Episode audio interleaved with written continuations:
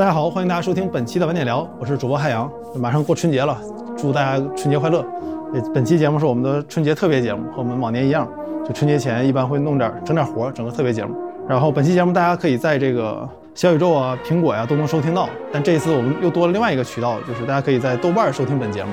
因为晚点聊也上线了豆瓣。如果大家想的话，也可以在豆瓣给我们打个分儿，提前感谢一下大家。那就不说废话了，开始本期节目。本期节目的嘉宾是我们的老朋友了，丰泽，啊，大家好，还有仲青。大家好。本期节目我们的话题就简单直接吧，我们打算聊聊东北，因为很多朋友都知道，就我其实，在其他节目里面以主要是聊东北为主，但其实反而在晚点聊里面，不管是我还有丰泽还有仲青，我们都没有聊过东北。丰泽来我们这儿一般都是聊非洲，但我俩其实之前一直在做东北的节目，所以正好这次我们一起出来溜达，就给大家春节录一期关于东北的节目。我们现在是在这个扎兰屯儿，内蒙古和黑龙江的交界，然后我们昨天是从长春开车到肇东，然后今天从肇东过大庆，然后开到扎兰屯的。所以，所以我觉得可以第一个聊的就是东三省都包括啥？呃，东三省其实就是东北三省嘛，但是东北其实包括的不光是东三省，其实指的是东三省加上蒙东这一部分，一整片区域都是我们意义上的东北。所以我们在扎兰屯也算是在东北在录这期节目。我觉得第一个问题咱们可以就着现在时事聊一聊嘛。最近哈尔滨特别火，就你俩有啥感觉吗？嗯，我呃怎么说呢？东北的城市里面，我最喜欢的三个城市，一个是长春，一个省会应该长成的样子，呃，然后是我的家乡大庆，因为大庆一方面经济经济又很发达，另一方面人口密度又很低的一个城市。然后第三个可能是鹤岗，就是是我认为一个矿业城市应该长成的样子。哈尔滨不是我很喜欢的城市，就是我觉得它它太挤了，这个建筑密度太高了，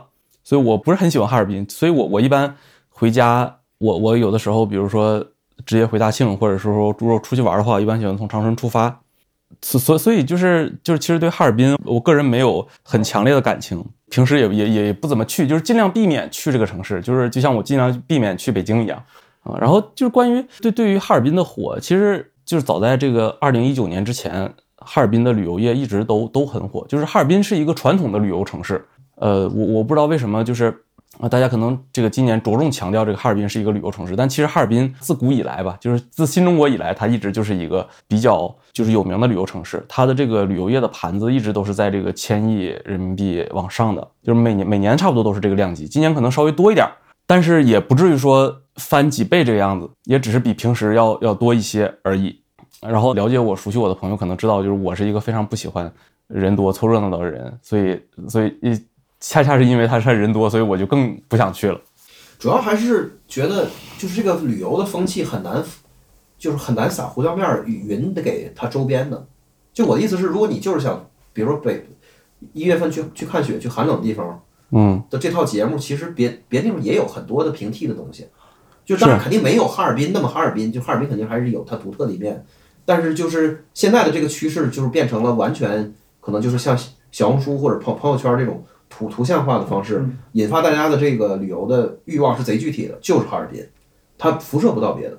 就就这个挺有意思的。对，这个是是中国游客的一个特点啊，呃，可能不光是中国游客哈，可能可能别的国家的游客也有这个现象，就是他们旅游本质上是喜欢凑热闹，他们是喜欢去人多的地方，就是呃，他们恰恰是喜欢去大家都去的那个地方，他们可能享受的就是那种呃大家都聚在一起很热闹、很有活力的那种感觉，但是可能并不是所有的人。都喜欢这种模式的旅游。你看，比如咱们几个每次去都是去一些非传统的旅游城市，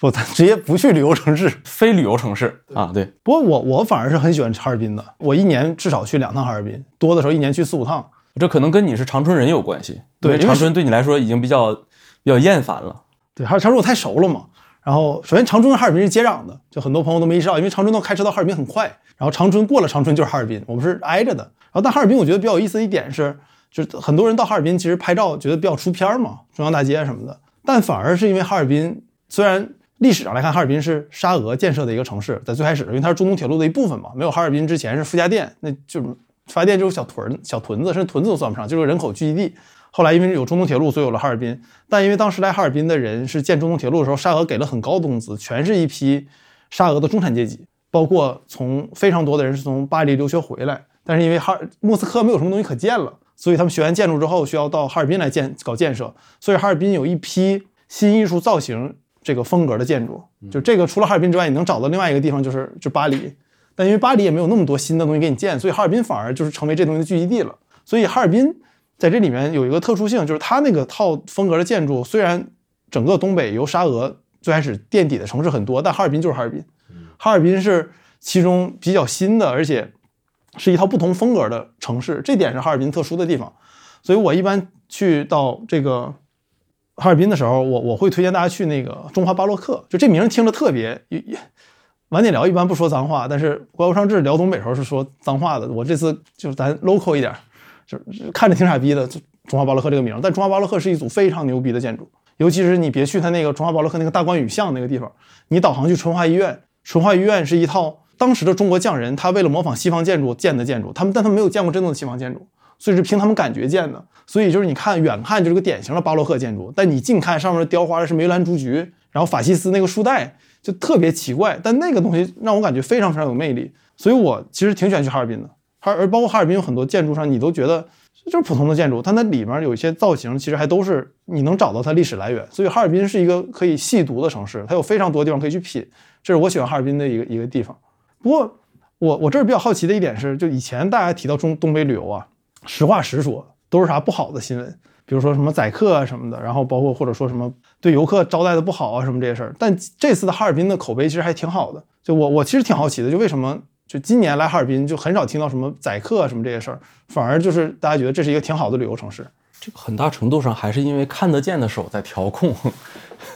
嗯，这个大家知道，一个一个旅游城市哈。呃，如果说没有没有政府的宏观调控的话，这个服务业的从业者他自发的是会愿意倾向于去做坏事的。这个不是说谁的道德高或者低哈，这是这是人性使然，这是很正常的。呃，就就包括是你我，如果说有一个有一个很大的富贵摆在眼前的话，那个这个时候我们是很很倾向于这个抛弃掉一些道德和这个法律的底线去赚这个钱的。呃，那其实其实就是相当于是三年疫情之后。这个中国的旅游业发生恢复之后，就是，包括之前的那个淄博，呃和和延吉，就是之前火的几个几个城市，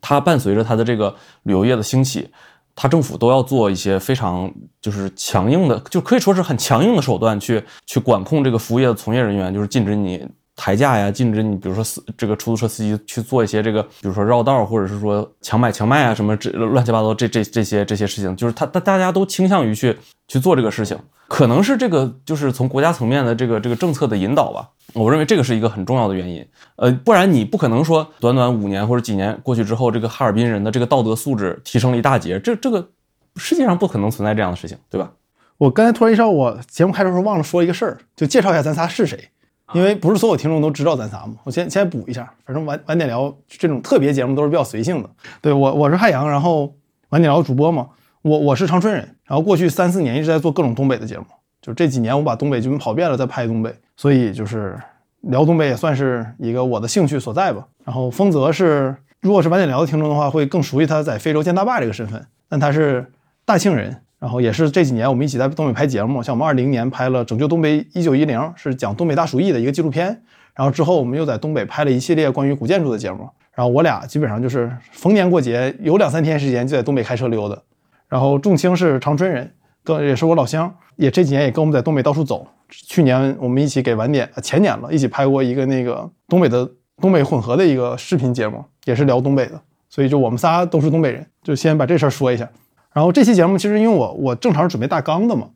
但这期我没准备，是因为我在网上征集了一些问题，我想直接这次就聊这个网上征集的问题当花引子，我觉得就挺有意思的。然后我就按赞数来一个一个问啊，就是有有朋友问这个北欧地广人稀。所以导致人们普遍这个抑郁社交，而且社交活跃度特别低，还挺抑郁的。那为啥东北就这么能盛产这个会唠嗑的喜剧人呢？我我认为这个原因是这样啊，就是东北人的这个，嗯，就是外向程度啊，或者是说这个乐观程度，其实在整个世界的范围内算是偏低的。只不过跟这个山海关以南的中国人相比，就是因为山海关以南的中国人的这个抑郁程度已经高的太高了，所以。跟他一比，所有的人看起来都很外向，都很乐观。我不知道我有有没有讲清楚这个逻辑，就是可能东北人跟他同纬度或者同差不多气候条件的人相比，他其实并没有什么特别，他也是一个挺相对来说挺挺内向、挺抑郁的一群人。再放在世界范围内去讲，呃，至少跟我我我在非洲的这个经历相比是这样的，对吧？他只是相对于这个极端压抑的山海关以南的中国。这个或者说中国的那个，呃，或或者说跟这个 typical 的一个东亚的人相比，他可能稍微乐观一点，所以显得好像东北人格格不入。其实有没有可能是一个 typical 的东亚人，他有些过于内向、过于悲观了，所以才衬托的东北人好像乐观的不正常。有点有有点深了，嗯，就是他他这是直接往根源了说，就就咱可以先把肤浅的说了，就是因为他这个偏普通话的文化，它总的来说就是比较亲和，从大学宿舍到春晚都是这样的，对对吧？就是说你普通话好的地方，然后大伙儿就因为你这就是最大公约数嘛。但是他刚才曹胜说说说说的这个是偏，就是我你要解释说东北文化为什么跟别的地方它有这种特特定的不一样。就是源头上是有这方面的原因。如果你来东北走一走的话，你会感觉到东北本身就像咱们今天在路上聊的一样，就是它本身的那个至少在空间和土地资源上的丰富，然后然后人口密度偏低，导致就是人本身是一个相对比较松弛的状态，这些东西都 contribute 到就是今天的所形成的这个东北的文化。然后然后另外一方面呢，东北又是一个由于工业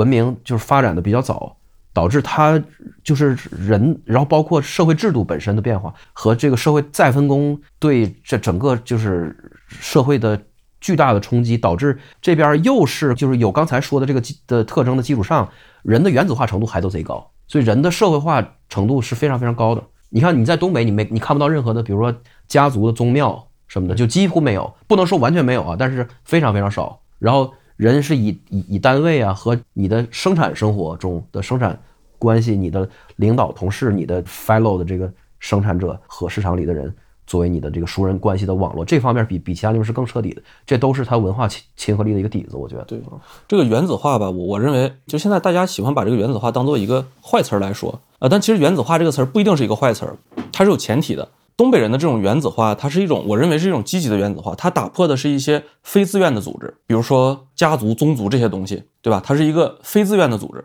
那你把这个非自愿的组织打破之后，那我们就可以形成我们作为原子化的个人，我们可以形成一些自愿的组织，比如说朋友，对吧？那我认为这个是一个积极的自组织。它不像说宗族，就是说我我我作为宗族的一员，我天然的，我与生俱来的，我必须对他。承担某些义务，然后去就负有某些责任，然后享有某些他他带给我的权利，然后剥夺我的某些自由。那我认为这个跟这样的组织相比，原子化可能还更好一点。那这样的组织，我想宁可没有，对吧？对，因为都是批判现代性的语境里才会就是说批，就是原子化造造成的各种各样的问题。但是就从比如说从经济发展或者从正常的社会演化的这个角度来说，我得说原子化是一个中性的，我就是至少说是中性，就是它是个现代化的基本特征。就我一朋友，就是早几年，就是我大我大学刚毕业的那的那两年，完坐飞机来东来长春找我，就寒假找我来玩儿。就是他坐飞机从他老家从广东还是哪儿，然后飞到长春到落地，然后他跟我说，他没落地的时候受到的第一个文化冲击是在飞机上，他目睹着自己的前后左右座都是以不认识为出发点，不是不是说提前就认识了的情况下，完了就商量拼车，就拼车能就能省钱回家。那个时候还没滴滴什么的。就是说，就是就自来熟到这个程度，就是说你在哪儿，我在二道什么什么地方，然后咔咔，大伙儿就已经三五成群，都这这都都整到一起了。呃，这个就是属于叫做基于公民自愿的组织嘛。对对对对对，我不是说我我因为你是我的亲戚，所以我必须得跟你绑定在一起。对，所以他这个亲和力，他是他不是说你你就是你要把它纯解释为像东北话一样的说有感染力，这个我觉得就解释力不是那么大。但是你要看到这个，我觉得会好，就是会多一些啊。对，这是。这个就还还有就是仲情今天在车上说的那个理论特别经典，就东北的地广人稀跟很多地方的地广人稀本质上是不一样的地广人稀。你比如说这个有些，你比如说这个，比如青海青藏高原或者大西北沙漠里面这种地广人稀，它绝大多数的地对你是有敌意的那个土地，就是你沙漠虽然大，但是你显然不可能在沙漠里面的任何一个地方生存，你你所能生存的其实就是你那个小绿洲，对吧？那其实你你计算这个人口密度的时候，你是应该以这个绿洲为。基数去计算，整个自然都都在困住你，那那感觉。对，整个自然都在与你为敌。而东北的这个地广人稀是，事实上这个这么大的一片土地，它在一年中的绝大多数时间啊，除了那个冬天那那那那几个月，绝大多数时间这些地方都是适宜人类生存的。而且对于农作物来说，就是对对于农作物来说是更加健康的一片土地。就是说，所有的这些地方它都是富饶而且肥沃，是有产出的。这些土地都不是你的敌人。相当于是你计算这个基数的时，你计算这个人口密度的时候，你是要以整个这片土地作为基数计算的，因为这些土地都是 property，就是是你的财产，对吧？是是是是是一个正面的 positive 的一个一个东西。我就想到我们之前想做一期节目，后来没做，就是聊那个一九一零一九零零年到一九三一年之间东北女性的犯罪史，是因为就是女性犯罪的一个大前提，或者说所有人犯罪大前提是你要和别人接触，和别人接触代表你要社会化。但你想，一个传统中国的语境下面，一个大门不出二门不迈的深宅大院的女性，她是没有机会犯罪的。对她毒害亲夫都找不到毒药，然后这就导致一个问题是，就你犯罪是个很难的事儿。而东北女性之所以能犯罪，当然我们现在这犯罪打引号了，因为在那个时候私奔、私定终身都算犯罪。现在我们当然这都不算犯罪了，但那个时候能犯罪的原因是因为来到东北，就是你都是单帮来的，你很少一个大家族来。来到这之后，男女都要工作，而且工作其实种地只是一部分，另外一部分人是要进厂、进城里的，那你就是能跟社会做接触的。而这个时候，就原子化在这个里面其实是指的是你比其他人先进、先一步进入到工业化社会里面，所以当然你就有了犯罪的能力。所以我觉得那是个特别好的研究，是一个。一个忘了哪个大学的博士的一个论文，我当时看了，就感觉很有意思，我到时候把它放到链接里面。然后，但那个到一九三一年研究就截止了，是因为一九三一年伪满洲国成立了，那报纸上不写这事儿了。在之前资料还挺多的，所以我觉得这一点就像你俩说的，就是东北的这个原子化不能放到现代的这个语境里面来说。现代语境一旦说原子化，就是在批判的。但东北这个，我们提到原子化的时候，其实更多的是它在历史上的特殊性。然后另外一点也是，我觉得这个问题，刚才这咱们回到这个问题啊，他说的是拿东北和北欧去比。我觉得这一点是个很有意思的点，就大家总以为说东北冷，你看北欧冷，加拿大冷，咱都差不多，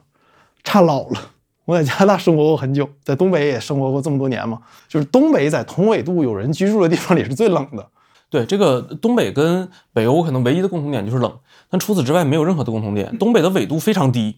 对，就是东北的纬度相对于这个跟东北相同气候的其他地方来说，它的纬度简直低的。令人发指！你看哈尔滨好像是跟罗马，我还是还是哪个城市，就是是一个纬度非常低的城市，他们是同一纬度的。你想想罗马是什么气候？但是你想跟如果要是说跟哈尔滨气候差不多的一个城市，那那那肯定是北欧三国了，对吧？你比如说奥斯陆这样的城市，但这样的城市已经基本上就是它它虽然没有极夜，但是它那个最天最短的时候已经是只有一两个小时、两三个小时那样了，相当于就是东北它仅仅是冬天仅仅是冷，但是它的日照其实。并不少，就是最短最短的时候，东北一天也要有六七个小时的日照啊。就是我说的是大大部分的东北啊，不包括就是漠河那一带。而且就像我我当时刚到加拿大，就是我滑雪嘛，然后当时印象特别深的一个事儿是，我想买一个那个 jacket，就是里边有棉花的滑雪服保暖嘛，没有。然后我到冬天我才意识到为什么当地不卖这个，是因为加拿大滑雪的那个温度在零到五度左右，负五度左右，所以你反而是要防水，因为它可能会下雨，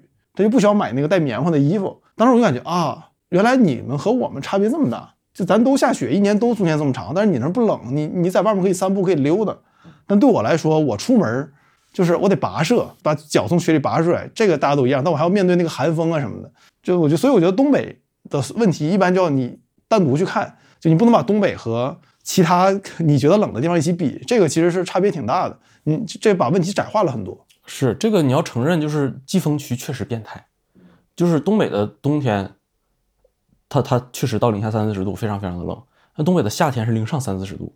对我当时就想，就是我从小到大，别人跟我说来东北可以避暑，我我然后我就一直很纳闷儿，就是你要真是什么四大火炉，你来东北是能避暑的。但大部分地方来东北，你会发现咱一样热，对吧？长春也三十七八度啊，热的时候。是的，黑龙江黑龙江热的时候，我觉得比非洲就是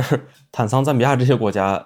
最热的时候要要热。也是，就因为因为我们季风区就是这样的，对，就是但是就是季风区就很离谱，最鼎盛的那个最热的那的那一两个礼拜，就是天际线也都打弯的，就是就是在地面上也都是画都画魂的，都是一样的。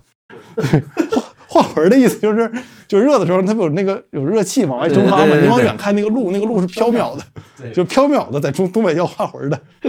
这个是我们季风区的一大特点，就是季风区确实变态。就是季风区它的它它的特点就是这个冬季跟夏季的温差会非常非常大。我觉得这个这一点体现在东北尤尤其明显，就是东北这个尤就是尤其是我们黑龙江，因为黑龙江冬天的时候它它温度非常低，但是它夏天的时候完全不影响它夏天的温度非常高，就是达到我记得我上高中的时候，大概是一零年左右，我记得有连续一周的时间就是那个体温计是没法用的，因为每天都在三十七度以上，就是你不管什么温度量出来，它那个温度计都是爆的。那第二个问题，我这说到的是，就哪些事儿是你们觉得就离开东北之后才发现，原来只有咱东北是这样？就或者说有没有什么东西是习惯之后离开东北一直保留下来的，就其他地方没有的东西？呃，我觉得是应该是这个国家认同，就是东北的认同，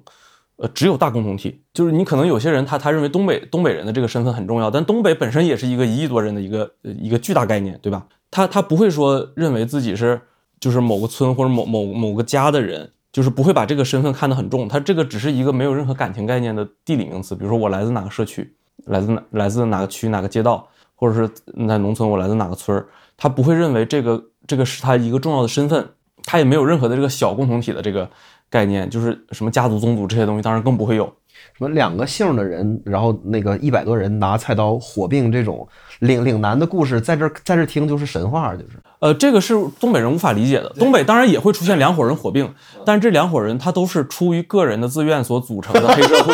对吧？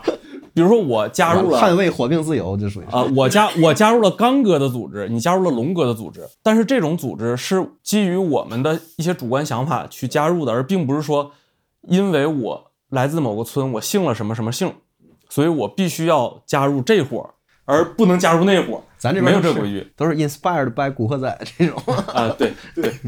就我就我特别同意说，因为我离开东北之前，我没有民族的概念。我当时上学的时候，我前后左右都是现在来看都是少数民族，但我从来没有意识到过这个事儿。包括我上学的时候，我走路上学，然后杀猪菜和青城菜馆是挨着开的，都没有问题。我是出了东北之后才意识到，原来很多地方是在乎你的身份认同的，就东北不太在乎这个事儿。这个就是东东北人甚至都不在乎你的东北认同，大家大家默认你是一个 Chinese，对吧？就是大家首先认同就是你是一个中国人，在此之下所有的认同都是带有娱乐性的，比如你是卖门的。你看，我就不喜欢麦当劳，我就是我就是啃门。但是总的来说，大家不认为在国家之下的认同有什么严肃性可言。我还有个感觉，不我我不知道这是不是我个体感觉，就是我出东北之前，我一直以为彩礼和嫁妆是历史名词，我以为这个东西就是历教科书上写的，但现在已经没有的一个习俗。我是不知道彩礼和随礼有什么区别，我以为彩礼就是就是比如你结婚的时候，我给你随的那个份子就叫彩礼啊，就是我结婚你也得给我彩礼。啊、对对对对，我我以为是这么一回事儿。就是它，但是它那个礼尚往来的那个属性，跟就是全是全国所有地方都是共共通的，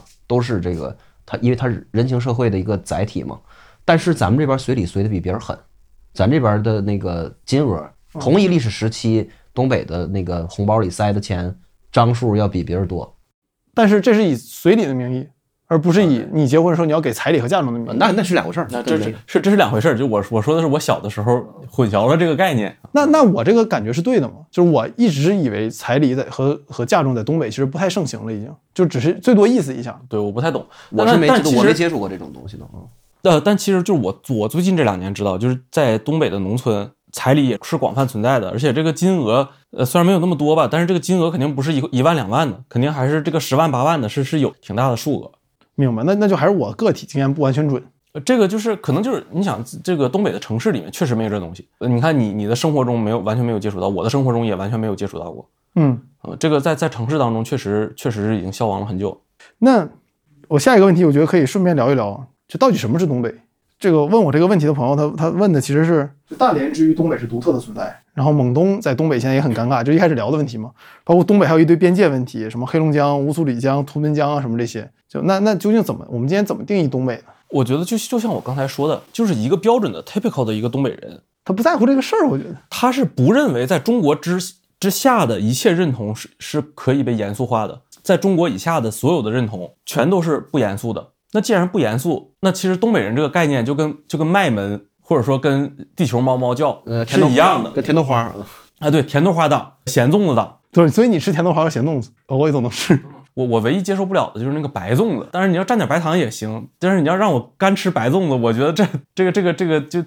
很离谱。但我是吃白粽子，但你继续说。啊，但是这这个这个无所谓嘛，就是它它毕竟是粽子，不管是甜粽子还是咸粽子还是白粽子，它都是碳水，这个我们尽量还是少吃这种东西。所以说，我觉得任何一个试图把东北这个概念明晰下来的人，这个人恐怕并不是一个东北人。呃，但我说的恐怕不是说绝对哈，我一旦绝对了，这个又变成了一个严肃概念了。归根结底，这不是一个严肃概念。东北人也好，或者说东北这个区域也好，它都不是一个严肃概念。如果你硬要问我，非要把东北人的边界给确定下来，就是过了一个什么边界之后，这就不是东北了，或者说过了一个什么边界之后，这就不是东北人了。那我认为，要么你有恶意，要么你就是一个非常非常无趣的人。我是觉得就是东北本身就有什么独特内涵，我我我也诠释不出来。但是我是觉得东北的这个高兼容性，跟刚才的那个原子化的逻辑和现代化的逻辑其实是一脉相承的。就是东北它本本身的内涵我，我我诠释不出来，但是我想说，东北的同的同质化跟刚才说的这逻辑是有关的。嗯，因为它的国有经济体制，它曾经就是就是洗礼完了之后，整个这个社会的它的这个同质性是体现在社会文化和人的观念的方方面面，和就是国族认同也是一样，就是也是包含在里面。所以我们彼此之间会比较像。就比如说东，比如东北三省的人彼此之间的相似的程度，在各方面的相似的程度可能会超过可能浙江相邻的两个县，这我是我我觉得是真的，是真实存在的差别。而且我觉得这个从历史上来看也是有原因的嘛。就这个我们之前做那个拯救东北一九一零那个节目的时候，其实聊过这个事儿。就第一是我没法说我是哪儿人，就是因为东北在过去一百年里面那个省界的划分变了好多次。我姥儿这一辈子到现在，他都他是好几个省的人。但他住的地儿没变过，那你说他他自我认同是哪儿的人？包括像我我我我父亲是这个黑龙江的，我我妈在吉林，那我我认为我是哪儿人？那我认为黑龙江和吉林就没有区别，对于我来说。呃，对，而且就是呃，就是一个人的出生地并不能判定你是哪里人嘛，对吧？因为东北是移民社会，是，就是我可能我也会说，呃，比如说我是黑龙江省大庆人，但是这个我我想表达的意思是我出生在这个地方，但这个地方对我来说有什么特殊意义吗？我想也没有什么太大的特殊意义。我可以选择喜欢这个地方，我也可以选择不喜欢这个地方。我可以选择生活在这儿，也可以选择不生活在这儿。对啊，没有什么特殊的意义，只是恰好我出生的时候在这个城市而已。对，而且从历史上来看，就是很很多朋友会一直用东三省这个词嘛，但我们其实一般会只说东北，不说东三省，因为东三省是个非常晚的概念。就比如说我们经常说东北是满清的龙兴之地，但对于满清来说，龙兴之地就是指从。柳条边一直到长白山的一小小溜，就沈阳那边，所以就是黑龙江和吉林，在满清皇帝的眼中，就是原文我印象里他写的是，就是有特殊利益，但它不属于龙兴之地的一部分。这个是很晚才出现的概念，因为东北三省另外两边，吉林、黑龙江和蒙东一直没什么人，所以一直是到了近代，你要和其他国家做交流，甚至有压力的时候，比如你跟沙俄有压力，你跟日本有压力的时候，东北这个概念才被凝结到一起。所以，我印象里一直是到光绪的时候，这个东三省这个词才被写到正式的文件里面，就说东三省是根本之地啊，什么什么的。所以，就这个概念形成本来就很晚。其次，来这儿都是移民，你往上数几辈，基本上都不是东北土著。那这个时候，你的那个认同其实就很缥缈，就就魂化的。你咋认同？我往上追，我就我家都是山东人。是，而且而且你也知道，就是满族，它只是东北众多民族当中平平无奇的一个组成成分。就它没有什么特殊的地位，这个东西说下去就就会比较见证啊，这个也没有也没有什么意思，现实也确实是这样。就是这个，你比如说满清或者说后后金，他他发家之前，他所长期居住或者说他的这个军事征讨基地，就他的这个军事集团生活的基地，其实也就是那小条。你王汉阳刚才说那个区域可能都说大了，那现实中就是比那个一小条还小。那绝大多数的这个东北，就是现在现在这个中国中国国境线画画出来的这个这个东北的这个区域，绝大多数地方。要么就是无人区，呃，要么就是只有非常少数的这个通古斯原住民族的这个这个生生活的区域，就是非常少，可能就是几万人或者几千人，呃，甚至有的小部落可能几百人的这样的部落。那这个民族结构已经跟现在完全不同了。那归根结底，现在东北人十个里面都有八九个都是什么什么山东或者是说河北移民过去的人的后代。那那你说你这个时候你在计较它的历史，你究竟是在计较地理上的历史，还是在计较人口层面、基因层面的历史？如果计较基因层面的历史，那我们应该追溯到鲁西南那个地方，对吧？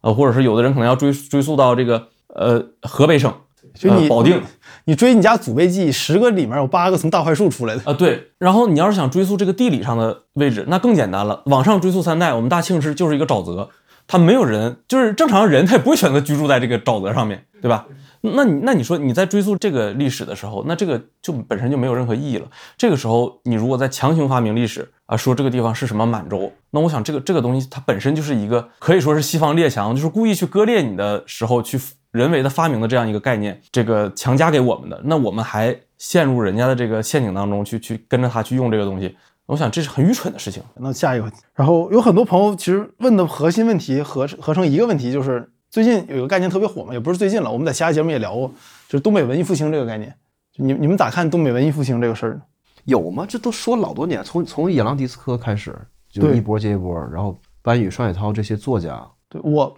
我的观点就是这概念是假的，就是文艺复兴你要复兴的其实是一个更之前的，你觉得是你辉煌时代的东西。比如说真正那个文艺复兴非复兴的是希腊罗马，对吧？但你是要往前追溯一个攀得上的那个比较辉煌的历史，你再复兴一下。但我觉得对东北来说，一直就这概念不太存在，因为东北大家说文艺复兴，说指的是说以前有赵本山，现在有半宇正之双雪涛这些这些比较好的作家，但其实你想想，这中间没断过呀。就东北在中文互联网或者中文的舆论场里面一直是有话语权的。咱们很多人说东北下岗，东北有各种各样的事儿，这个事儿能被全国知道，本质上就说明你是有话语权的。真正没有话语权的地方是，他出这事儿你也不知道。所以我感觉文艺复兴这个概念就挺扯的，因为你复兴啥呢？你一直有话语权，你不是个没有话语权的地方，你没有什么可可复兴的在这事儿上。呃，对，就是这个复兴，你都已经说了，你说你你都已经说了是文艺复兴了，对吧？你要说经济复兴的话，那那显然东北确实它经历过一个从辉煌到衰落的过程，就是在经济上面。那复不复兴，将来这几年我们不知道哈。呃，这这个事儿你兴许还可以说说东北经济将来能不能复兴，怎么复兴？但是你要说文艺复兴，那那东北的文艺从从始至终就没有衰落过，一直都很都很强大，这是一个。另外一个就是我认为还是我之前那个概念，就是东北东北人的这个性格，他他在这个整个中国人的这个概念当中属于一个矬子里拔大个儿。你一个文化想要被大家所接受，最根本最根本的不是说你要有什么这个别的东西，最根本最根本的是你得有意思，对吧？好玩儿，有有意思，大家想要主动去了解，你才存在一个文化输出或者说。让大家接受你这个文化的可能性。如果你这个文化自己都没意思，比如说传统儒家那一套，就是做题上升优绩主义这一套东西，你我问你，连你自己都觉得没意思，你你凭什么让我接受，对吧？这个说扯个题外话了，就为什么中国的孔子学院办的不好？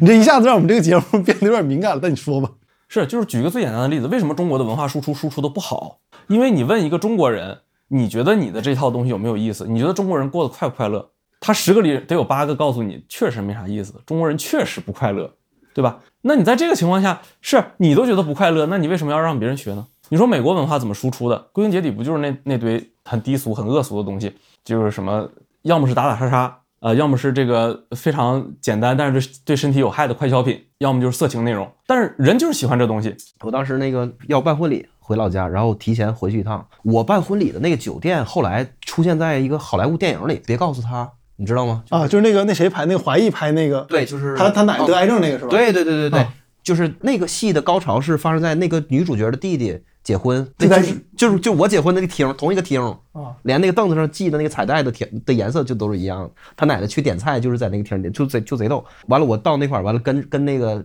司仪要对一下。完司仪说你有什么想法关关于你的婚礼？我说我就一个想法，就是咱不整那个黄色笑话。完他说没问题，一点黄笑话都没有。然后最后走的特感人那块儿，你很难说是黄色笑话好还是感人那个好，不还还是感人好，还是感人。哦，那我接着说哈，当然我不是说东北文化相比起中国其他地方的文化格外色情哈，就是你 跟任何一个地方的庸俗文化都是色情的，这没啥好说的。但是东北人确实是相比起一个一个中位数的中国人来说，他会更有意思一点。就是每个人都更有意思的这一点点儿，就奠定了东北人的这个话语权。因为这个有趣，它总是在从有趣的人向无趣的人身上，就是这个这个在在流动的，对吧？它是一个单向的流动。因为无趣的人很难用他的无趣去感染一个有趣的人，这这是很正常的，对吧？因为你你也不会，就是你作为一个有趣的人，你是不会被周围人变得无趣的，这很难的。所以这就使得就是东北人的这个文化，它始终是处于在一个正向的向外输出的这样一个状态。嗯，至少在中国这个环境当中是这样。所以说东北的这个在在国内的这个文化上的这个优势是一直是存在的呀。所以你说这个复兴，我觉得确实像王汉阳说的，这个这个是一个伪概念。而且我不知道这个词儿你拿出来就给人一种就是什么？这是什么？这是东北小品里的科吗？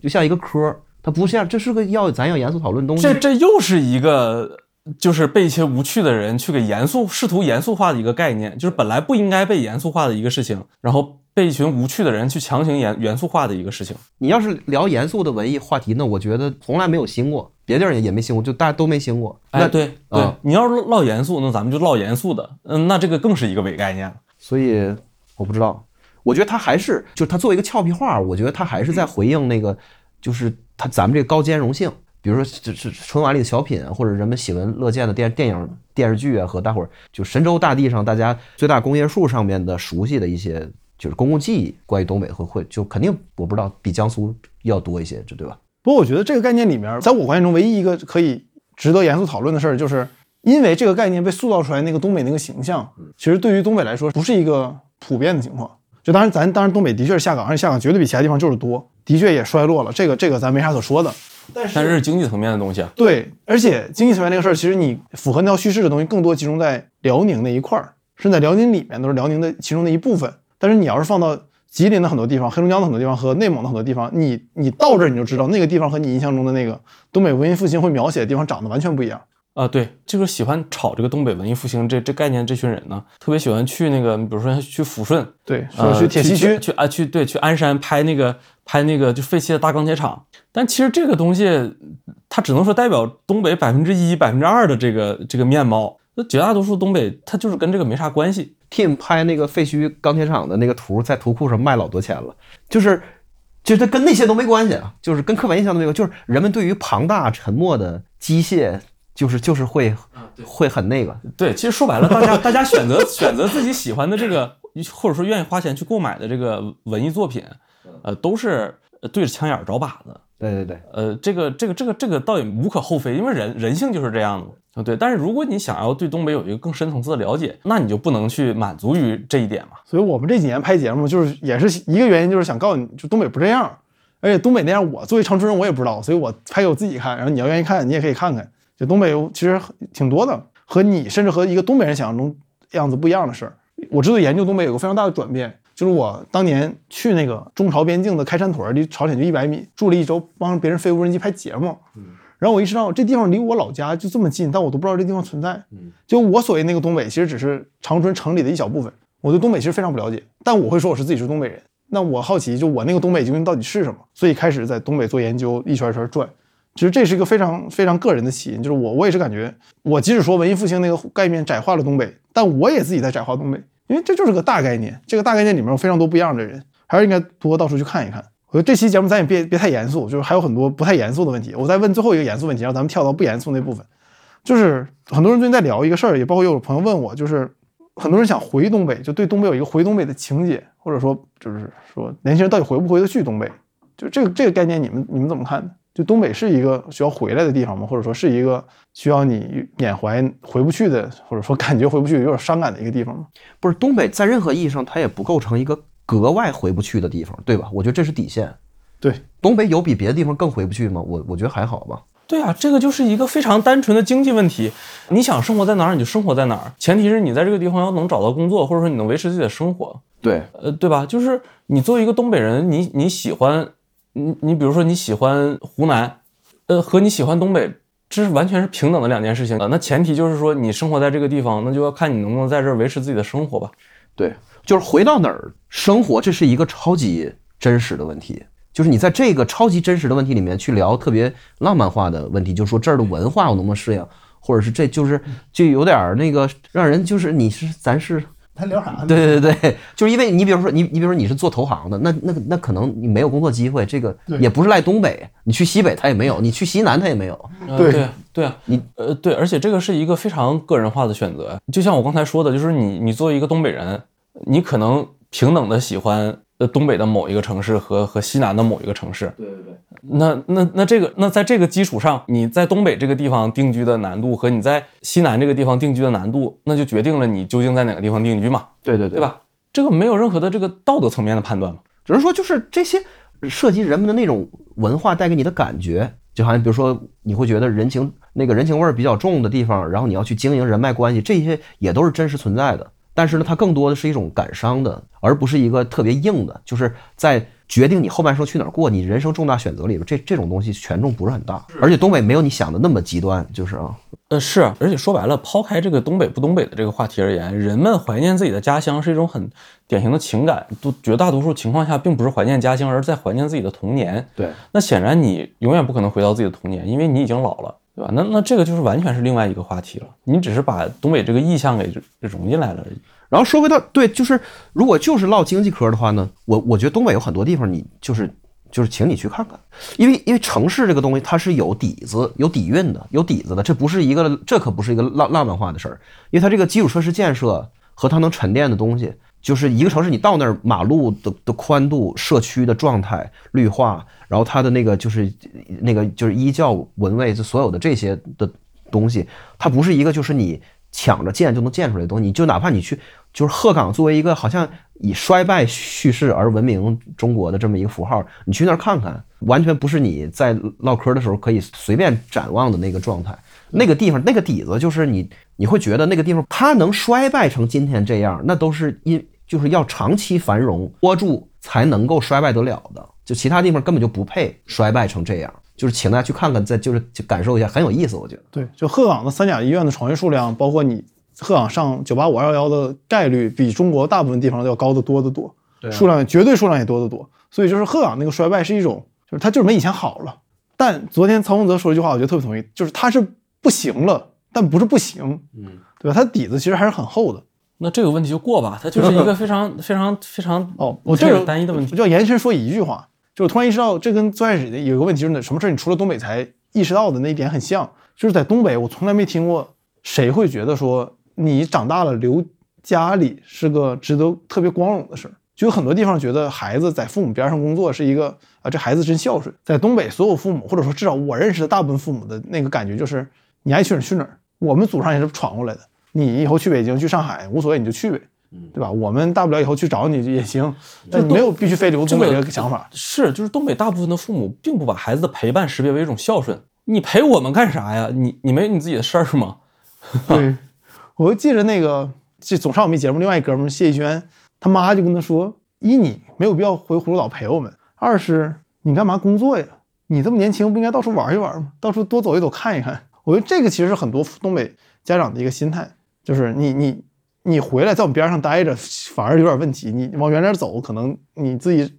自寻出路也挺好的。是，而且这个不是说因为什么家乡经济好或者家乡经济不好，然后导致的这个一种一种理性的决策，这就是单纯的你年纪轻轻的总是糗在一个地方干嘛，对吧？那你难道这一辈子就待在这一个地方吗？那你都不如你爹，对吧？有时候你都不如你爷爷，你爷爷当年那么穷，他妈连火车都没有，腿儿来的东北。呃我爷你然后真是腿儿来的东北，对呀、你爷爷当年连火车都没有，腿儿来的东北，然后你说你一辈子就待在一个城市不动了，你连你爷都不如，反正就是你你到一个地儿，你到深圳、到成都、什么到杭州，完跟跟当地人一唠嗑，人说我们这儿东北人最多了。我心里老有一潜台词儿，就是但是他我们不是逃难来的，就是对，我不是想硬硬夸东北特别好或者怎么样的，但是就是东北人如群星般散落到摇哪儿都是，并不是去逃难去了，就是对别啊，所以就还好。就是很多人有一个概念哈，就是就是觉得如果不是迫不得已，谁愿意离开自己的家乡？就这句话我特别特别讨厌。这个对我来说有点嘚儿的。对我就我觉得这这句话简直简直就是就是 not even wrong，对吧？是就这句话里边每个字儿我都认识，放在一起我怎么就听不懂你这句话到底啥意思呢？我我我正常人正常人他不就是要到处走到处看吗？我为什么要待在待在一个地方？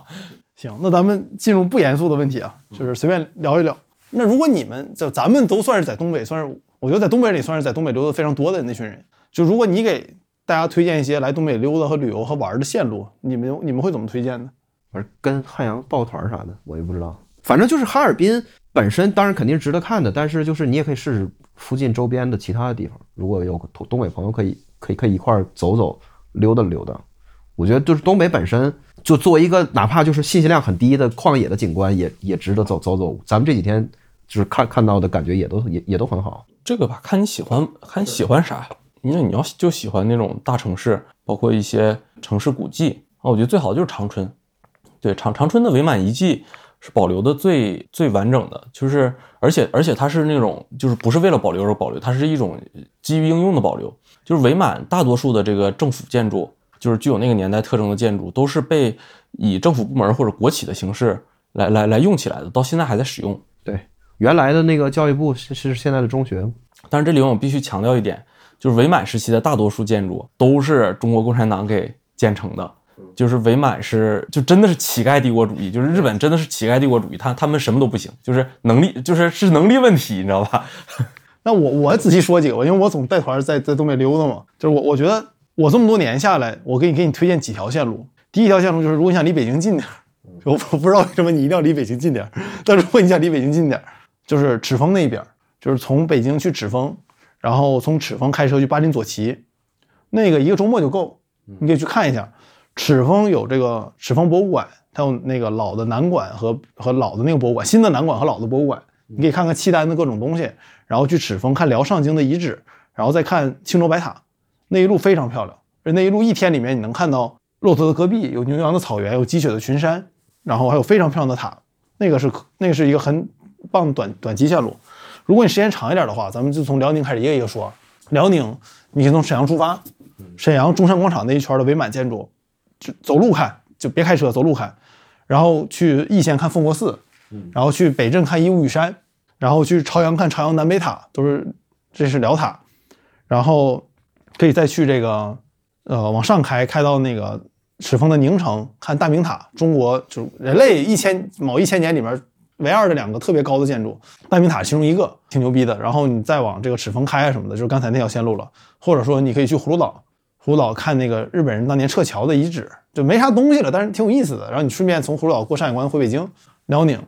然后你要在吉林的话，就是从长春出发，开车去吉安，从吉安沿鸭绿江公路，那是新修的一条公路，就是中朝边境。秋尤其秋天非常非常漂亮，十一之后那一段，然后到长白山，到延吉，然后开车经过吉林市回回长春，这是一条线路不错。然后黑龙江的话，就可以左右两边走，就是你要不然黑龙江你往就是从哈尔滨出发，往伊春开，往鹤岗开，然后再开到这个什么绥芬河，你可以从绥芬河往下沿着那个长白山穿横穿长白山这个虎豹园，就长白山国家森林公园到延吉，从延吉回你的你的城市，因为延吉有机场。对，要不然你就是从我像我们这样的线路，从哈尔滨往西北继续开，然后走这个齐齐哈尔吃烤肉，然后去扎兰屯，然后从扎兰屯到这个呼伦贝尔到满洲里，这也是一条很好的线路。然后满洲里你可以去呼伦湖，非常漂亮，对吧？或者说我们今年还有一条线路是从北京开车到原上都，从上都开车到阿尔山，从阿尔山开车过呼伦湖，走诺门罕什么的到到这个满洲里，都是非常有意思的线路，而且这些地方都有机场。就是你你走这些线路，你会得到一个完全不同的东北。就这个东北会让你对于你对于很多事儿理解有一个全新的一个一个感受。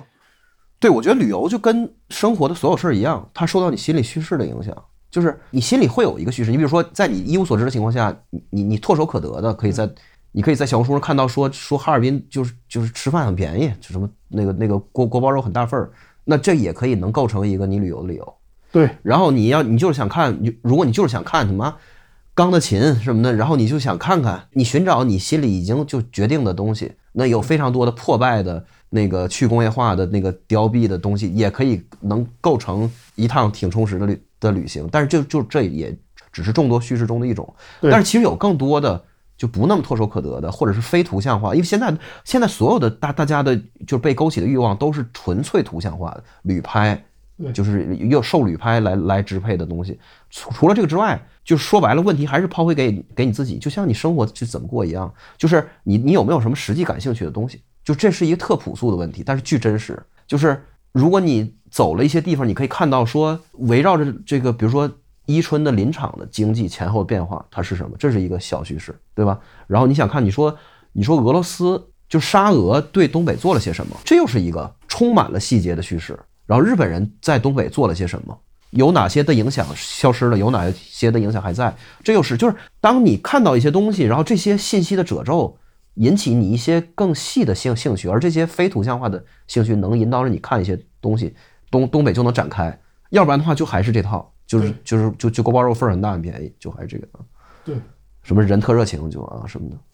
我我给大家推荐另外一个思路吧，就是我首先我这人他我我这人不是很喜欢人文景观嘛，那可能是因为了解太多了之后就有点祛魅了，就是觉得就是对整个这套叙事没有兴趣了。我我觉得就是东北呃就是能够远远远远领先于其他地方的，就是领先于中国其他地方的，可能是它的这个就是这个自然景观。我说这个自然景观不是说什么名山大川这种感觉，而是说一种基于富饶的空旷。因为在中国，空旷跟富饶这俩字儿基本上就是不能同时不能同时存在。如果一个地方富饶，肯定很拥挤；如果一个地方空旷，那一定很贫瘠。但是东北是是允许这两者同时存在的。那如果想看这个的话，我认为就是两条线路：第一是从哈尔滨出发，往大概正北那个方向走，就是去伊春，从伊春一直往北走，就是沿着一条不是高速公路那条道，就咱们之前走过，然后开到佳音，然后佳音往西北方向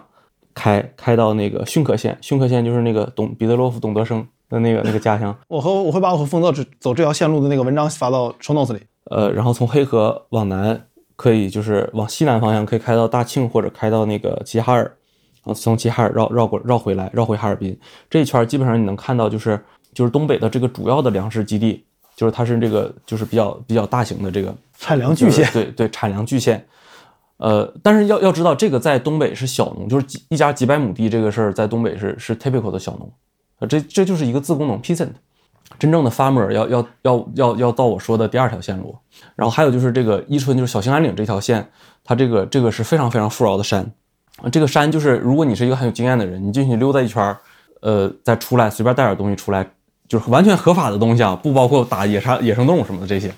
就是你去里边随便转一圈出来，这个一天几百块钱就出来了。前前提是你转得出来啊，你找个向导别自己转。呃，就就是说，假如你是一个有有有有经验的人嘛，就是你如果是迟早更新的主播任宁，你可以。对，这这条线路是我个人最喜欢的一条线路。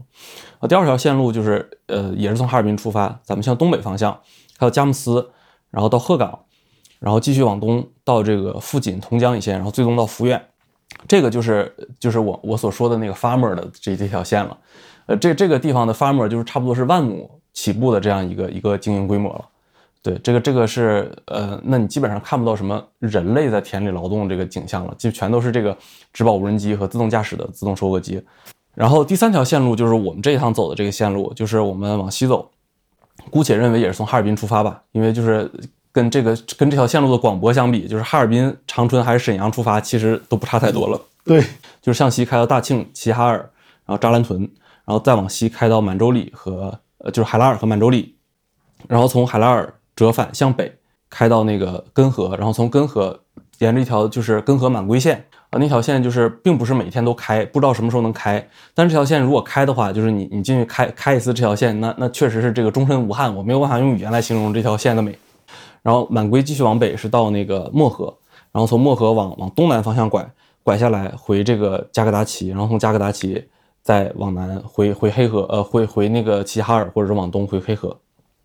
这我这是我推荐的三条线路。那这三条线路都是以黑龙江和呼伦贝尔为基础的。呃，就是当然这也是我个人很喜欢的这个。就我认为你来东北了，你这你都已经来东北了，你就没有必要再玩人口密集区了嘛，对吧？你想玩人口密集区，你直接去北上广吧，对吧？那那沈阳它它沈阳哈尔滨这些城市，它它再挤，它也没有它也没有北京挤。你要是就喜欢挤的话，那你为什么不待在北京？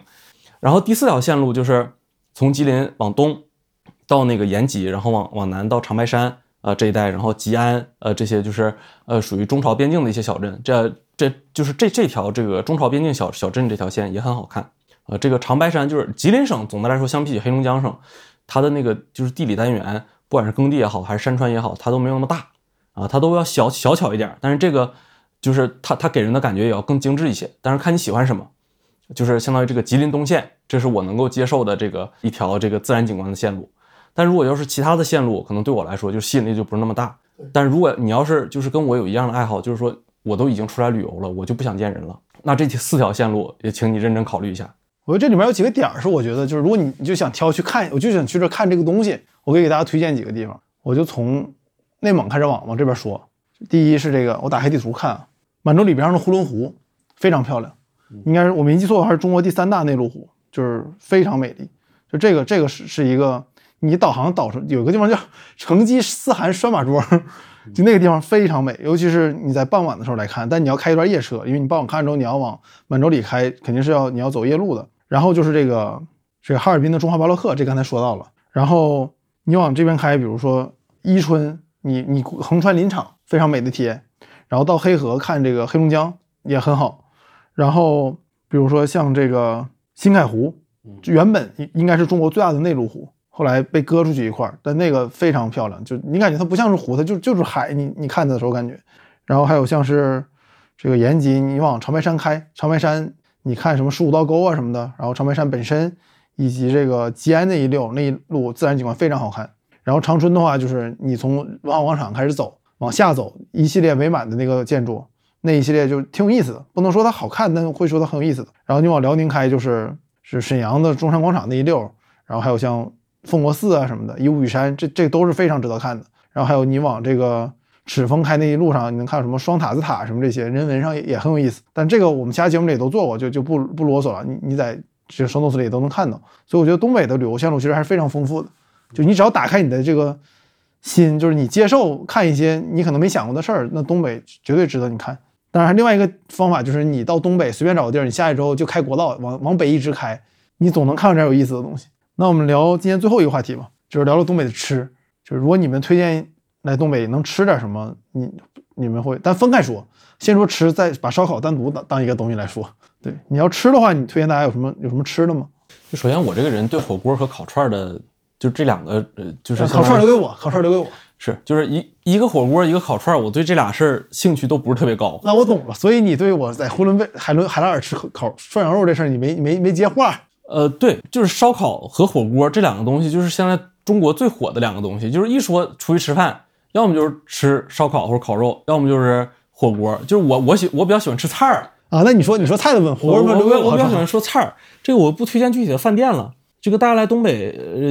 一定要点的一个菜是叫牛肉段儿。你可以理解为是咸口的那个锅包肉，嗯，就是，但是，但是，就是，就就就我觉得这个，我我我不知道大家喜欢哪个哈，就是，嗯，怎么说呢？我我不知道该怎么形容，就是溜肉段这个菜是很多是会被很多人所忽视的一道，呃，大多数人吃了都会觉得好吃的菜儿。然后就是，就我认为就是你你你去随东北随便一家小县城哈，你你进一家看起来比较干净的馆子，嗯，然后它的那个门口，呃，贴的就是一般都是六乘八四十八个菜那样。就是那个每每一个菜都是一个一个图片贴在外面，然后它有一些食材会摆在这些菜的下面。呃，你你就去这种饭店，然后你就随便点两个你看起来觉得比较好吃的菜，呃，一般都会很好吃的。我比较喜欢吃这种小菜儿，就一方面对这个烤肉和火锅我不是特别的热衷，另一方面对那种就是所谓东北人所谓的硬菜，就是比如一大锅这个杀猪菜什么这些这些这种硬菜，或者一大锅铁锅炖。我兴趣也不是很大，我比较喜欢吃这种小菜儿，就是几个人就点几个菜，比如三个人就点三个菜，六个人就点六个菜，这种一个一个 上上来成盘的那种菜。咱三个人点一个菜也够，其实。那你既然出来吃饭了，你就不能光考虑说浪费不浪费的这个问题，对吧？那那你你你都出来旅游了，你肯定要吃点吃点新鲜的东西嘛，对吧？我比较喜欢吃这种小菜儿，可能可能可能因为我脑子里是一个比较古典的人。东北就是那个什么，所有的那个就是蘸酱菜都很好吃。就是就是生菜蘸酱，对，你就蘸黄豆酱，蘸鸡蛋酱，鸡鸡就鸡蛋酱巨好吃，炸那个炸的鸡蛋酱，还有鸡蛋焖子。啊，对，还有这种其他的，然后然后另外就是那个豆腐，都但是不是所有地方都好吃，但是有的时候能能能遇着特别好吃的豆腐，干豆腐和大豆腐都都是。啊，然后然后另外就是凉拌，就凉拌菜都都很好吃，东北炸的那个辣辣炸的辣椒油，就凡是跟新鲜有关的东西咱都不太行，但是。凡是关于这个就是 heavily processed food，我们知道就是都还可以。对，酱肉也不错。就是跟新鲜有关的蔬菜，东北还哦，对对对对对对对对，嗯，就是东东北的蔬菜，这个还是很好吃的，尤其是夏天的时候。冬天冬天当然这个都是大棚的蔬菜了，就是也没啥意思。嗯，那夏天的蔬菜是很好吃。啊，东北对啊，我再多说一句，就是老板推荐的菜，他一一般不是坑你，他就是他确实觉得他觉得好吃。对。东北推荐不出来那种那个宰你的东西，他推荐不出来甲鱼什么的，他就是他推荐的，你可以考虑一下啊。对，呃，东北的老板推推荐给你的菜，当然你吃确实不一定好吃，但是这可能是因为你跟老板本人的口味不一样，而不是他坑你。对，老板会觉得，老板会推荐他觉得好吃的东西。就东北老板会替你点菜，就是哎，你这不行，你点你点我这个。而且就退一万步讲，你出来旅游嘛，就就算这个菜不合你口味，你还你还了解了老板，你通过吃这个菜了解了老板，说你来东北旅游了解啥了？我了解了东北饭店老板。对呀，这不也挺好的吗？就那我我推荐几个饭店吧，然后我可以展开说说烧烤这个事儿。呃，你你你要你打算推荐饭店是吗？你要打算推荐饭店的话，那我先推荐一下大派屋。呃，是对大大家去大派屋一定只要记住只点一个菜，就是那个烤五花肉。对，在其他其他其他的菜不要点，其他菜都不好吃。大排屋就是一个烧烤店。延吉、长春都有分店，然后但延吉和长春不完全一样，你你吃哪个都行。但我以前觉得长春更好，现在感觉延吉也也比长春可能比长春好一点，还就是就叫大排屋，我都我也是跟你那个链接，也是借你们光才吃上，原来都没吃过。对，就别瞎点，你就点烤五花肉。就但是从顺着大排屋开始说吧，就长春和延吉都有店，然后长春的店就是在桂林路，就非常方便那地方，你是个步行街，你随便走，边上还有什么，你可以吃李老二炒粉什么这些长春特色小吃。对，然后长然后延吉那个店的大排屋那个五花肉熟成的。也很好，就点五花肉、金针菇和那个辣白菜的套餐，然后你让服务员教你怎么吃，他有三几种吃法，让服务员教你，他会给你烤，而且他帮你烤熟了，然后你让他教你怎么吃就行，这是一个。然后就从刚才从内蒙往下说，那顺着辽宁往上说，就是我觉得那个葫芦岛，我这次吃了个海鲜特别好吃，但我忘了名了，我放到放到 show notes 里面。然后你去锦州吃锦州烧烤嘛，锦州的老白烧烤，点那个裹着糖的烤大枣。其东北其他地方不烤这个，但那烤大枣真是真是牛逼。然后沈阳的话，你去那个老四季吃手撕鸡架，你不能说它是一个什么珍馐，就是鸡架，就这东西就是鸡架的，就是一个副产品，但是得劲吃着，就你吃着舒服。然后你如果去看青州白塔，青州白塔对面有个蒙餐，没名儿，店员不会说汉语，不咋会说汉语，好像手抓肉很好吃，而且那个那个天特别蓝，特别低，非常漂亮。那个饭店最离谱的事就是在荒无人烟的地方，然后 S K U 做一百多个，就是 对，菜单上给我给我整啥，然后啥就啥啥都有，我就是这这这 神仙。啊 对，对，然后或者说赤峰的那个有叫苍狼蒙餐也也可以。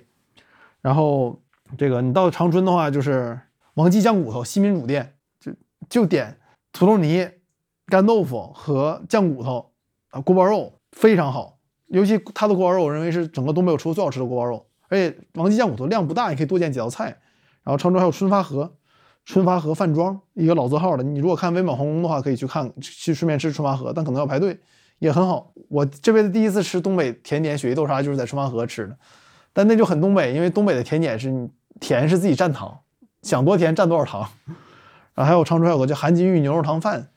连锁的哪儿都有，但吃完非常舒服，就点牛肉汤饭就行，配它那个辣酱很好吃。然后延吉的话，我一般会推荐大派屋，刚才提到了，然后还有这个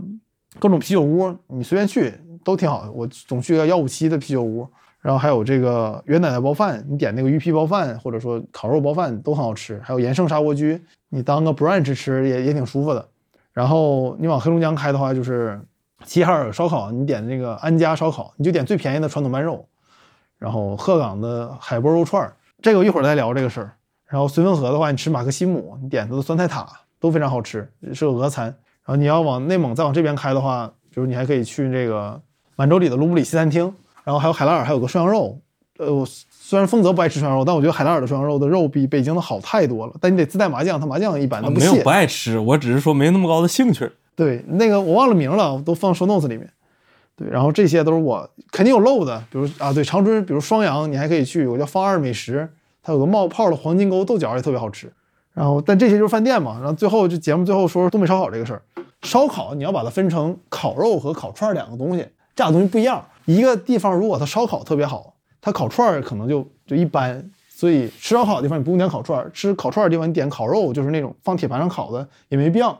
烤串儿最好的在东北绝对是鹤岗，这个没得说。和重庆、大多我们丰泽我们总去鹤岗的凯波肉串儿，就是你点加糖肥瘦，一定要加糖肥瘦或者三分熟小串儿。你这辈子吃过烤串儿的几点，我觉得就就鹤岗那样了，就非常好。然后延吉的也很好，延吉的话，风貌就各地连锁嘛，但延吉的风貌和其他地方区别还挺大的，或者白玉，或者很多烤串儿都很好，或者去珲春吃它的大块肉，这个都很好。然后我反而觉得锦州烧烤的特点是它的 variety，它的 SKU 特别丰富，但它烧烤水平就是好，在东北算好，但绝对不是最好的，不如鹤岗对。但我觉得你这么推荐有点问题，就是因为东北太大了，你就是你这推荐对人不构成任何的，就东一榔头西一棒子，谁你怎么听着你这个去找啊？东北这么大，不用听我去找，就是你到那儿你就意识到王海洋说过这事儿，你就去试试也行。对对对，对，然后烧烤的话就是齐齐哈尔，齐齐哈尔的烤肉你不能说那肉是顶尖的，但是它以一个非常低廉的价格给你提供一个非常好的肉，比如说安家或者说萨萨米都很好，然后或者去一些肉铺也也很好。你看，你看，就就你叨叨这个的过程中，就挺明显的感觉到这个你没有那个图像逻辑，就好像就不成事儿，你知道吗？人家想听你唠东北旅游，然后你就唠一些就是就是怎么说呢？就是你说的这些东西都是些很小来小去的好，好像都不值得人们去向往一样。但是东北的好就是这些东西构成的，那你让我咋说呢？对，就有时候我感觉我我一般不愿意推荐人去东北旅游，因为旅游需要你特别直给，就这地方服务贼好，说比如马尔代夫什么的，对或者说你去什么各地安曼，你就觉得这地方服务特别好，特别漂亮，对就是你推荐人去旅游这地方合适。但东北你推荐人去旅游，就你你 require 他自己有百分之五十的精力要自己下，就我带你去，我总带人去东北嘛，但是我觉得我带你去也有百分之五十的功夫是你自己下的，就你要对这事儿感兴趣，你要去理解它，去了解它。对吧？比如说我们带人去看辽塔，在东北，那是中国的奇观建筑，大部分都在东北。但那个东西我带你去看，你也要对这事儿有有所了解，能看得了。所以我觉得来东北旅游一个核心的点是在于你要有一颗开放的心，且你愿意去研究这个地方。就你不能指望这个地方主动向你展示它自己。东北不只给，东北假装很只给，什么各种文化什么你很容易了解，东北话你能听懂。但你想在东北玩得好，它是一个非常不只给，需要你自己去下功夫去钻的事儿。就所以说说回到开头，这哈尔滨这个可能还是它在不在在就是它本身底子的支撑下，它能拿出一个组合，就是锦州烧烤，就是性价比加上小红书，就是你你你在在中央大街上自拍，就是这些东西，就这两个王道逻辑来来支撑的爆炸。那你要你要就只论这个，可能东北就不那么适配了。那我我最后打一个小广告啊，就是我今年会和朋友们开一个新节目，叫《山有虎》，专门聊我去过的地方的。然后我可能每期会做的比较精良，然后仔细聊一个地方。如果你在通用的播客客户端搜“山有虎”，能搜到它，应该可以定它。但是我们这个是按季更的，第一季应该会春节之后更，就二零二四年的春节之后更。所以可能你定的时候，可能只有一期我对这节目的说明。但我们会春节后正式更新，如果你感兴趣的话，可以提前订阅。我们第一季度会十集，如如果我努力足够努力的话，我们能做十集，主要聊辽代建筑，就是聊辽代那些比较有意思的事儿，一部分东北和一部分北京还有华北。这个有兴趣的话，大家可以订阅，先订阅山有虎，我放到 show notes 里面，大家可以订阅收听这期节目。对，这属于是那个东北爱好者到发展到晚期了，就是可以做出来的东西，大家可以关注一下。对，然后主要还是更喜欢点聊，那就祝大家春节快乐，春节快乐吧。然后我们这期节目也差不多到这儿了。因为这期节目不是一个很 typical 的东北节目，就是不是我们给你科普东北，而是就几个总来东北的人跟你聊聊东北怎么回事儿。就希望你喜欢。那你要不喜欢的话，就按我们东北人的想法，就是我们不研究这么细，就是就这样吧。行，那这个烧烤和吃都说完了，旅游也说完了，这个东北的大问题也说完了，现在就差一个，就是你自己来东北溜达溜达了。但我其实一般不推荐 这么冷的时候来，因为的确还挺冷的。你要买一堆，你可能只穿一次的衣服。就你一定要花钱买，你你能买着平替，其实你也不用买特别贵的。但是冷这个事儿，它是个后反劲儿的事儿。用东北话说，就是你被冻伤，不是你被冻伤的时候你就知道了。一般你已经被冻伤到有点不可挽回的时候，你才能意识到这个事儿，或者说你已经冻完了，回到屋里了，你才发现自己有问题。对，小心点，一定要手套戴好，厚手套，耳朵一定要包上。但是东北有时候很温柔，我我们这两天就是赶上就没风，就是其实还好。这个是这样，你跟东将军较劲没有意义，你你这个你赢了能怎么样呢？能证明什么？证明不了什么。你输了能证明很多事儿。对，输了输了能证明很多事儿。对，行，那正好咱在节目里就给大家来点现场感吧，咱聊聊明天的行程，然后明天几点起，然后去哪儿怎么走。明天八点半出发，慢慢出发，然后直接往海拉尔开。是住海拉尔吗？明晚？那明晚吃卢布里呗。可以。或者或者你说那个涮肉如果好吃的话也也 OK，我我都行。你既然已经提了，你吃涮肉感觉一般都吃卢布里，因为我俩都都爱吃。不是我我没有讨厌吃涮肉，就是我只是说对这个事儿没有那么热衷，就是因为有因为很多人你找他说你找他吃饭，他他就第一反应就是吃火锅，再就吃烧烤，就我觉得这种人很烦。就是我认为就是吃吃吃菜儿才是这个一个比较标准的流程，但是不代表就是说我吃一百顿饭里边我一顿火锅也不吃。我只是不喜欢每天每顿都吃。咱们今天重心提了，咱吃一个正宗的红菜汤。可以啊。对，卢布里的红菜汤非常好喝。对，然后呢，就路上走走停停呗。我看看，如果不走国不走高速，走国道有多久啊？走国道就是慢半个小时，因为走高速相当于要绕。那走国道吧。走国道。哦，没有，这儿到海拉尔的有一段路是有一段高速是封的，在修路。去年我去年十月份来的时候。现在不封。现在不封是吗？对你就是他俩他俩差不多。走国道的话，就是稍微近一点儿，走走那个啥，走高速需要需要走一段回头路，从阿荣旗绕。哦，我看一眼啊，对，那对，那走国道吧，然后路上走走停停呗。行，然后可以找个可以找个那个啥吃午饭，找个县城吃午饭。就那边大草原，就怕你俩开车觉得累。不，这路我俩开过太多次了。那行，不累，不是因为非常舒服。因为国因为国国道嘛，你就得更得仔仔仔细点开嘛。国道有意思，我能停。啊，那行，非常有意思。哎，咱来这不就是溜达的吗？高速停不了，而且就是，对，只要不在北京，在哪儿开车都有意思。OK。然后呢，后天从海哪儿再出发。你听众朋友们，这是我们的线路啊，所以我们跟你说的都是我们自己真去的地儿，没骗你，这不是什么忽悠你来，我们真 我们自己真去，反正。对，但是你这个不像是旅游指南，更像是这个溜达怪的展示，就是它展。这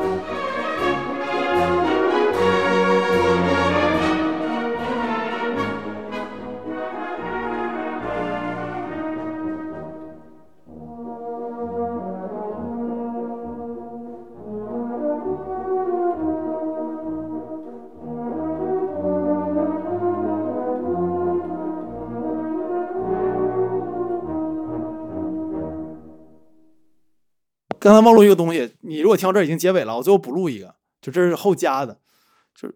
我们东北不是都吃桌角这个东西，那个东西完全是一个奇观，就是我这辈子没见过那玩意儿，我说别人告我的。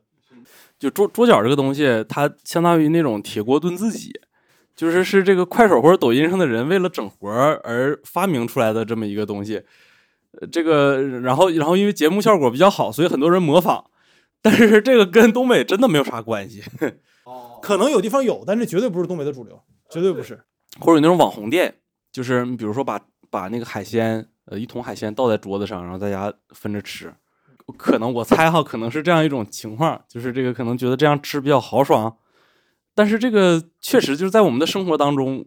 反正没有见过，就是这个作为一个传统而存在。这个在在过去，就是在在在几十年前这个物质比较匮乏的时代哈，饺子在东北它也是好东西，正常人是不会把它倒在桌子上吃的。这个至于这两年富起来了呢？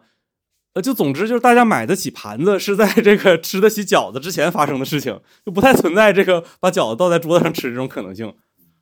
对，这期节目真到这儿了，那各位拜拜。